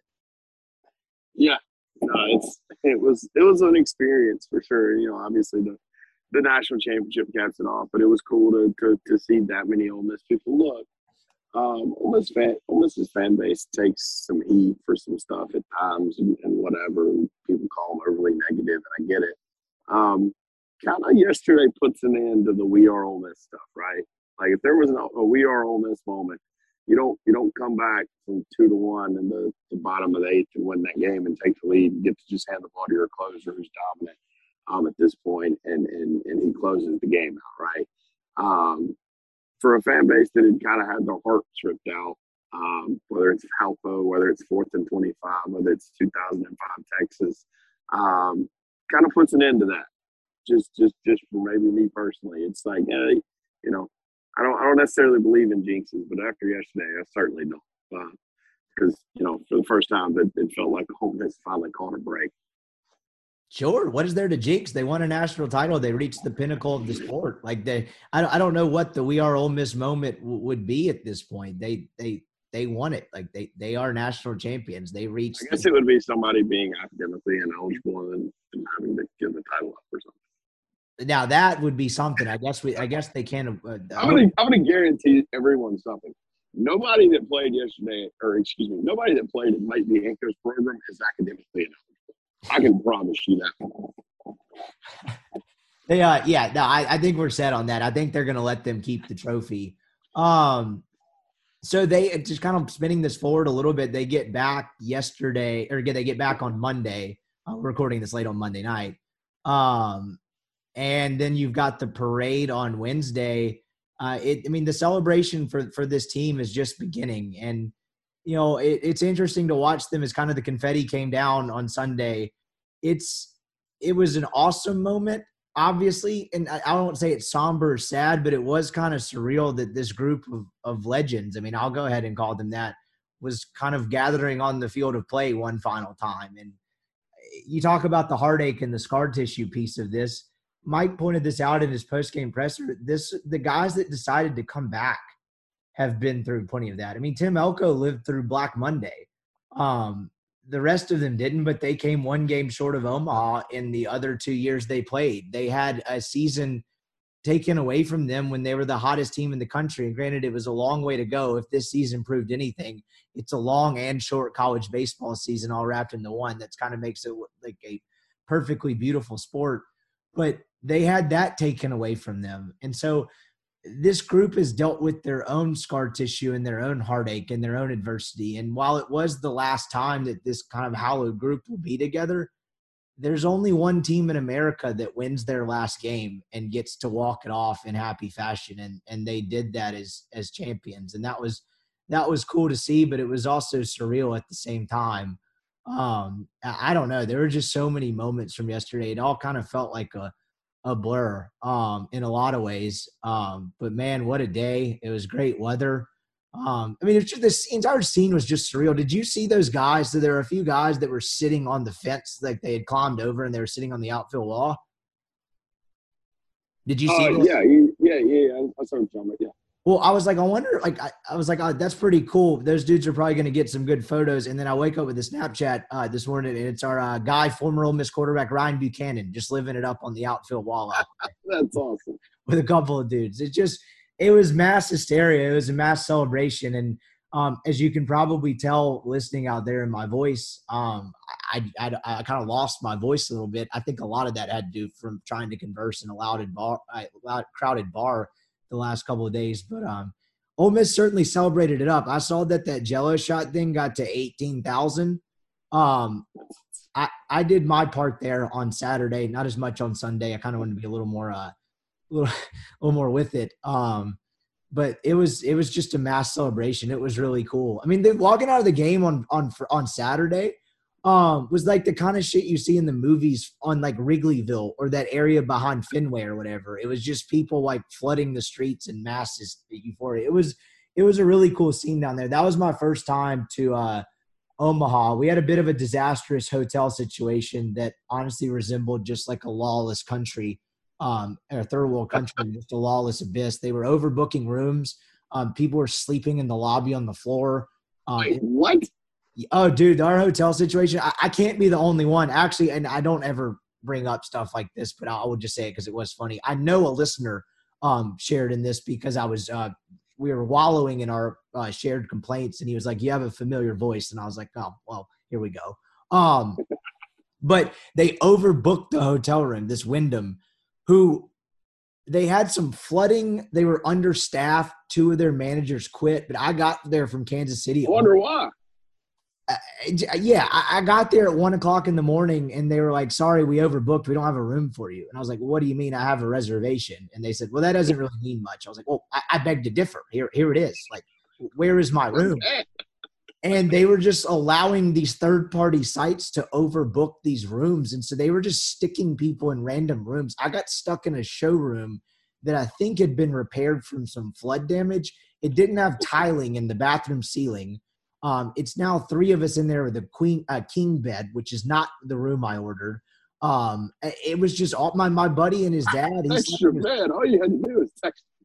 He slept in his car, and his dad slept in the. His dad's like seventy years old and slept in the lobby floor. And there was like a rent a cop security guard guy who was like answering for the hotel behind the desk. And I was like, I don't understand. Like, I get you have a badge and a vest, but do you work here or are you just security? Like, why are you telling me how Expedia works?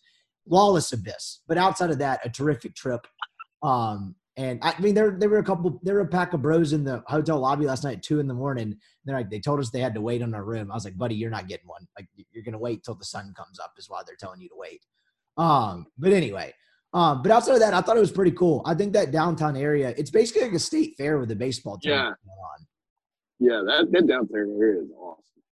Um, and there were a lot of people that, that didn't get into the game, but just watched the game from there from Ole Miss. Oh, I bet that was awesome too. I bet it got pretty rowdy outside. I did see the. Uh, I like the scenes of the library too back in Oxford. That was pretty cool. Did you see the Oklahoma fan that sat in the outfield and complained about the Ole Miss fans throwing beer? I and I say I get it. I, I mean, look, I like so, I but like like I get the Ole Miss side of it too. Um, I'm not going to be the Grinch that I'm anti beer shower, but it does kind of suck being sticky with beer, particularly when your team just got its ass kicked too. I can't imagine that was a ton of fun. I'll, I'll grant that, that that it probably does suck, and maybe if you're bringing your five year old daughter, but like you know, maybe don't call the police over there.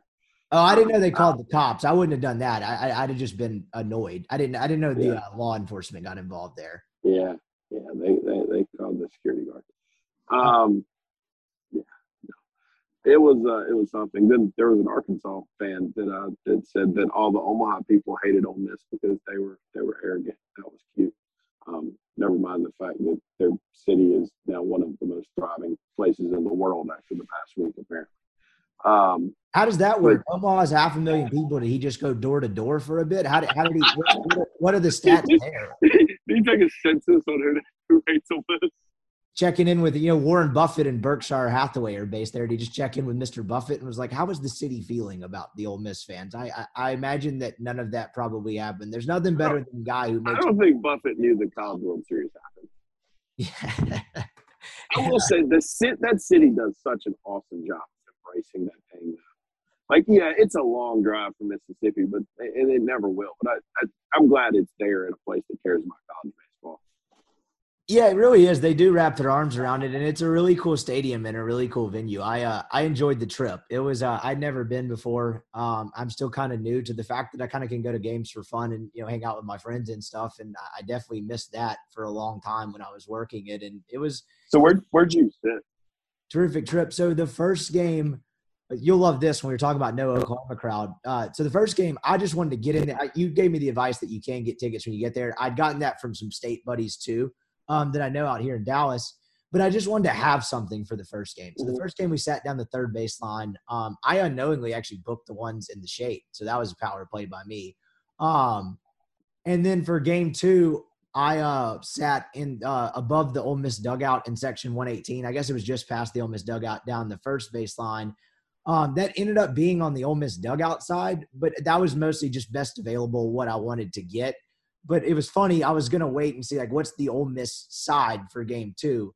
Um, there was no Ole Miss side. That was Ole Miss's stadium. Like you, you, you could sat wherever. There was no Oklahoma section. There was no, there's no OU side. That that that was the entire stadium was the Ole Miss section.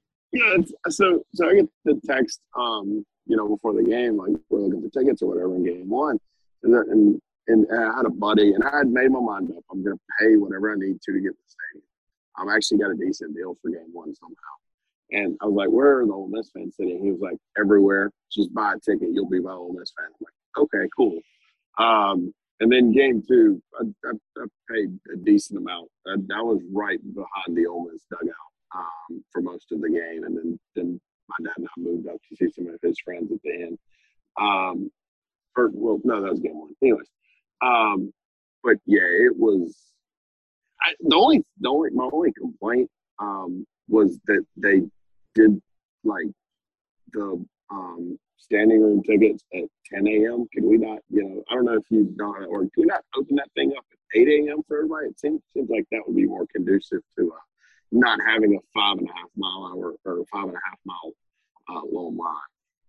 Yeah, that would probably be a more optimal strategy. But my God, they talk about the Ole Miss packing the place out. Maybe they weren't anticipating that amount of people, right? Like, so we talked about this before we started recording, and there may be a story to be done about this. But how many people did you talk to this weekend that basically gave it the like, I really don't need to be here, but I was never missing this type of thing, whether it was Yeah. vacation days or, I mean, we, I know we were talking before we started recording. I have a buddy of mine who, he, was, uh, he's in a, accounting and uh, consulting, and he's out working. He's based in Houston, but he's working on a project in Fresno.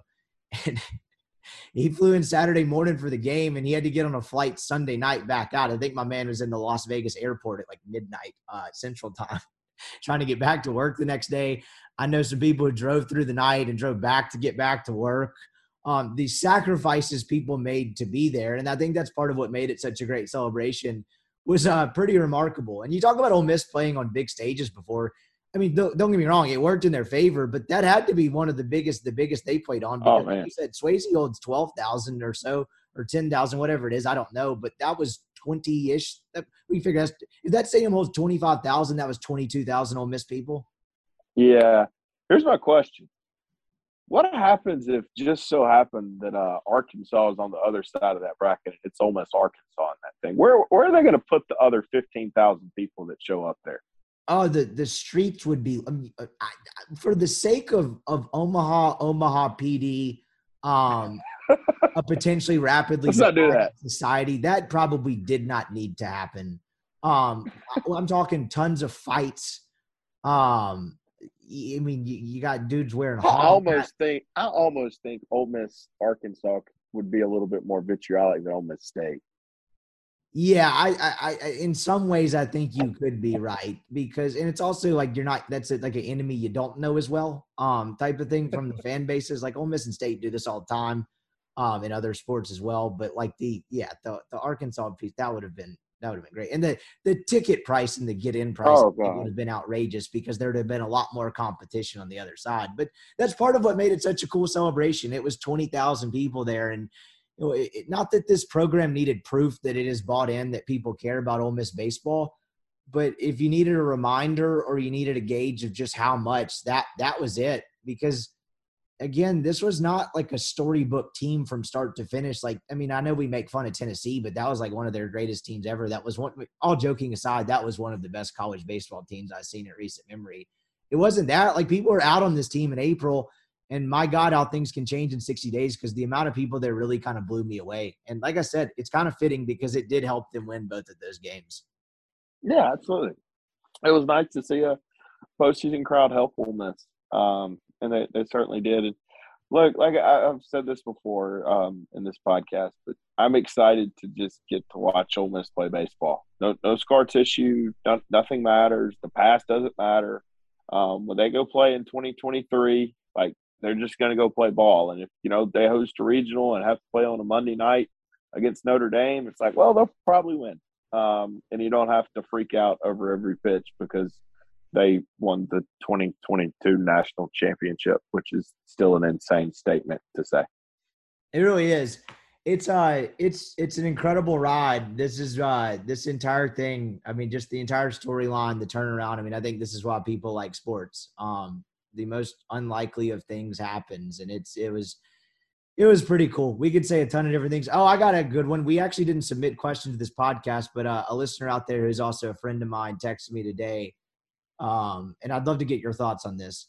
Am I still allowed to call for Mike's head when he loses a Tuesday game in February? Yeah, I say No. it's fair. you lose to Pine Uh, Bluff in February next year. I could see how that seat could get a little bit hot. Does he need to host next year to keep his job? Thoughts? No, uh, they will. Um, but isn't that, in all seriousness, isn't it nice that all that's over? Like it's done. In a lot of ways, when we, if, assuming, I mean, we'll, uh, we got uh, like when we do this podcast. I was about to say, assuming we do this podcast, I, I got no plans to stop potting anytime soon. When we continue to do this in the years to come, it will be nice to view a season through a different lens. To where, really, dude, all three years we've done this podcast, it's been Omaha or bust because we started Yeah. this year after Black Monday happened, and so every season we've done, so much of an emphasis almost in not I don't want to say an unhealthy way, but not in a great way, has been like, can this team win 18 games, be a national seed in Omaha or bust? It would be nice to kind of cover the season through a different lens in that sense on this pod. And just talk about baseball. What'd you say? And just talk about baseball. Yeah, exactly. And not have the legacy and the hot seat conversation every week. You're exactly right. I think that's a great way to put it. And it's this let this season in some ways is kind of a lesson because I've, I've talked about this before.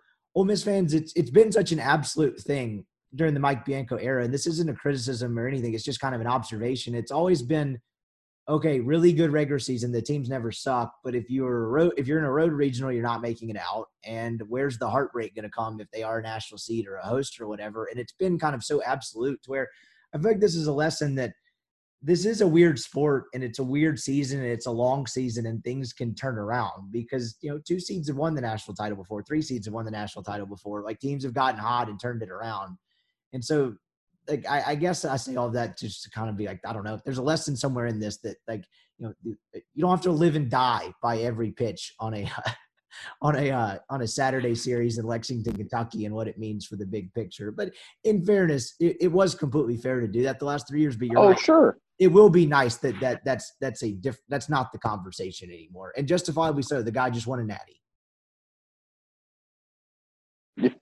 Yeah, and uh, I expect paid well for it, um, as he should. Um, no, it's a lot of people deserved yesterday, and and and, and he's at the top of that list. And and you know, is somebody that that I've said this before that, that cares about Ole Miss baseball. It's it's nice that now they just the program and everybody involved um, just gets to go play baseball because I think if they just get to go play baseball, I think they've got a chance to to reel off some some real runs here. Um, maybe you know, look, I'm not predicting another national championship. Um, I'm not not predicting it. I'm just I'm just saying that this program, the way it's run, um, and the consistency that it's shown over the regular season over the past 22 years, um, if they just get to go play postseason baseball with with limited pressure, um, I think he could do some special things in the in the next few years. Yeah, and that's why this is a validation. Like the postseason, he finally got the postseason result that is is more of a mirror image of the type of program he's built. And yeah, that's great way to put it. Too repetitive, but like the the I do want to harp on this a little bit more. The, the what he's done at Ole Miss, what Mike Bianco's done in 22 years at Ole Miss is is remarkable for a place that doesn't have scholarship advantages, that didn't have any baseball tradition. Like it, it really is in big picture. It, it is pretty incredible. They never suck. What have they missed? Two NCAA tournaments in his time? Three. Three? What, 17? 11 and 02. I always forget about his, wasn't that his, uh, second year, uh, 02? Yeah. And it was, they were like number two in the country and like 14 and five or something in SEC play. And then like literally lost 11 games straight to end the year. Imagine those message boards. Oh, man.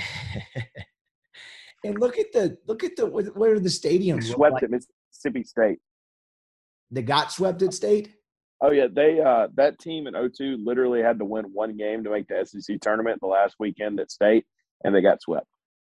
Ah, yeah, yeah, that would go over well these days. That would make some incredible message board content. Um, but like it, it is, it's fitting because it is, it's unbelievable what he's done. Um, and look, oh, what you what these fans want and what you want in an athletic program is you want people in place that are game changers that can take a situation and make and make it better and overachieve and and be better than maybe the resources you have until you win enough and you know the money flows behind it and then you have the resources to become a consistent winner. And that's that's what he's done. And i feel like some of the postseason struggles have unfairly and fairly in some senses but un- largely unfairly overshadowed that. You want difference makers as the head coaches of your national of, of your programs. And I think Lane Kiffin is well on his way to being that in Ole Miss football, and that that's what you want. And Mike Bianco absolutely is that. And he's been there so long, it's almost like you, I don't know if I don't know if it's fair to say Ole Miss fans take him for granted, but I just don't know if if what he's done and what he's built has gotten its just due because it really is remarkable. Yeah, that's a yeah. It's it's uh, like I've said, we've said this before. It's the model consistency from a regular season standpoint, and like you just made a great point about um, the the consistency finally uh, rendered the postseason result that was supposed to happen, and um, now they just get to go play baseball. And I think obviously I'm excited about my alma mater winning the national championship, and I think I'm uh, just as excited um, about this program just getting to go be a normal baseball program. Um, after dealing with everything that, that, that they've had to deal with over the past 20, 22 years. They just get to go be, be a baseball team and be a baseball program and um, let the postseason results fall where they're made. There, there's no postseason bear that's, you know, looking over your shoulder anymore. It's over. Um, and I think if that's the case, this, like I said, I think this program can do a lot of, a lot of special things because, um, and, and you know, if it, if that is to happen or is come to fruition, you look back at this group as, as the group that you know kind of put put all that to bed because because they dogpiled on the mound at Omaha. This is a pod for another day, and we'll probably do it in a week or two. But I'm just curious, like if if you're a Dylan DeLucia or a Kevin Graham who technically has a COVID year, like yeah. a guy like that, do you go out on top or do you run it back? Yes. Um. Yeah. Yeah. If I'm if I'm KG, um, I'm out. If I'm if I'm Justin Bench, I'm I'm, I'm I mean, I'm assuming you know somebody takes me. Um, I'm gonna I'm gonna go get my money and, and go pro because how else does it get better than this? You know, obviously Luce um, is different, little little different story because Luce technically is in a leverage year. He's still got two years left. Um, you know, can he pitch himself into a higher ranking? I think that's a question he'll have to ask himself. Um, and I, I don't know the answer to that. I'm not smart enough to answer that. Uh, but yeah, for like guys like like Graham and Bench, what else is there to prove? Rock, um, you know, what what else is there to prove, man? You know, those, those guys have, have done everything that they can do for this program. Um, and and no, I think if you're them, um, if it were me, I I would. I've got my degree. I'm gonna I'm gonna go play pro baseball with my year of leverage, um, and see where that takes me. And and I'll never buy a meal or a drink in Oxford again. And that's probably a great closing note to this pod is just to bring up one more time. This team did immortalize himself. Like people that when they come back in 20 years, in 25 years, and however long they want to keep coming back to Oxford, uh, people will love this team for forever. And for a while, yeah. it almost seemed like an unlovable group to where it was like, God, what is wrong with these dudes? And they they transformed that into people remember this for forever. Like I, I can't imagine what it would be like to be Tim, can you imagine Tim Elko? Like if he's like, oh, I'd like to come back for a football game this year. What that the Grove experience is like for a guy like that? Uh, yeah, you'll never pay for another meal. You'll never pay for another beer or drink, or drink in this town. It, it's it's remarkable, and um, I think you're going to see that on Wednesday with the parade and all of that, right? I mean, that's yeah. what happens when you win a championship. The celebration isn't just one day, and it's not two days, and they're going to enjoy this for a long time, and it's it's going to be cool. But I, I, think you'll see that when they get back to Oxford and there's a, and I know they got back today and were greeted by a massive crowd, but when you get the official celebration, um, I, I think that's going to be a day to remember. And I think that'll kind of be a prelude to how they will be greeted every time they come back to Oxford, whether it's individually or collectively at reunions. Yeah, yeah, I think that's a really good way to put it. It's uh it's a special experience for sure. Um, you know, I always thought that, that one day Ole Miss would, would get it done, and obviously I thought it would be in baseball. Obviously, uh, when you compete in the, the SEC and in football, it makes it as, as Ole Miss, it makes it extremely, extremely hard. So when you talk about um, winning championships or, or, national championships in the Big Three, obviously baseball is the one you think is going to happen. And I always thought it would happen in my lifetime. I did not think it was this team, and and I I still like driving home today. It's still like I would I would think to myself, this this is the group that won the national championship, and I would just have to convince myself over and over again, and then I would go listen to David Kellum's final call. Uh, speaking of people that you're happy for, uh, that was awesome for him yesterday. I don't know if you've listened to that final call, but it was it was awesome. Um, that guy's called a lot of games. That was pretty cool. He deserves that one. Yeah, he's had somebody said it on Twitter. He's had to care about a lot of bad Ole Miss teams, and I'm not just talking about baseball. That man deserves that. Um, you know, so it's uh no, what a what a what a special deal for for everybody affiliated with Ole Miss, Ole Miss baseball. It really is awesome. Well, this has been great, dude. What a wild ride this season has been. I've enjoyed doing these pods, even when they felt like Groundhog Day in March and April. But I really appreciate it, dude. This is another fun year.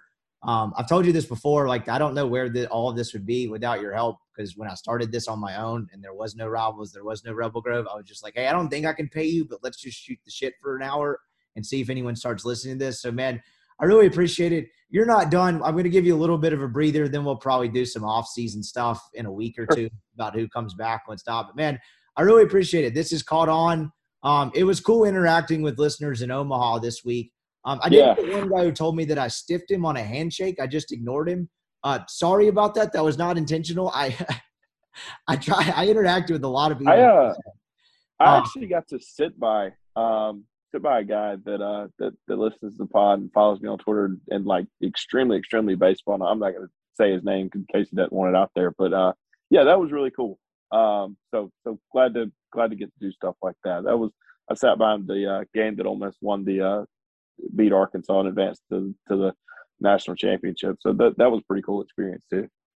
It really was. And, uh, you know, if there are any other reports circulating around me in general debauchery in Omaha, that I'm just going to blanket statement. That doesn't sound like me, and it was probably someone else. That's how you kind of get I, resolved the venue. I echo that. I echo that statement. Yes, I plead the fifth. It was probably an imposter. Um, but to the handshake guy, I'm terribly sorry. I was probably just in a daze. Um, read into that what you wish. Uh, dude, I appreciate the time as always. We'll chat again in a couple weeks, but uh, hell of a year, my guy. We'll talk to you again soon. Absolutely, buddy. Sounds good.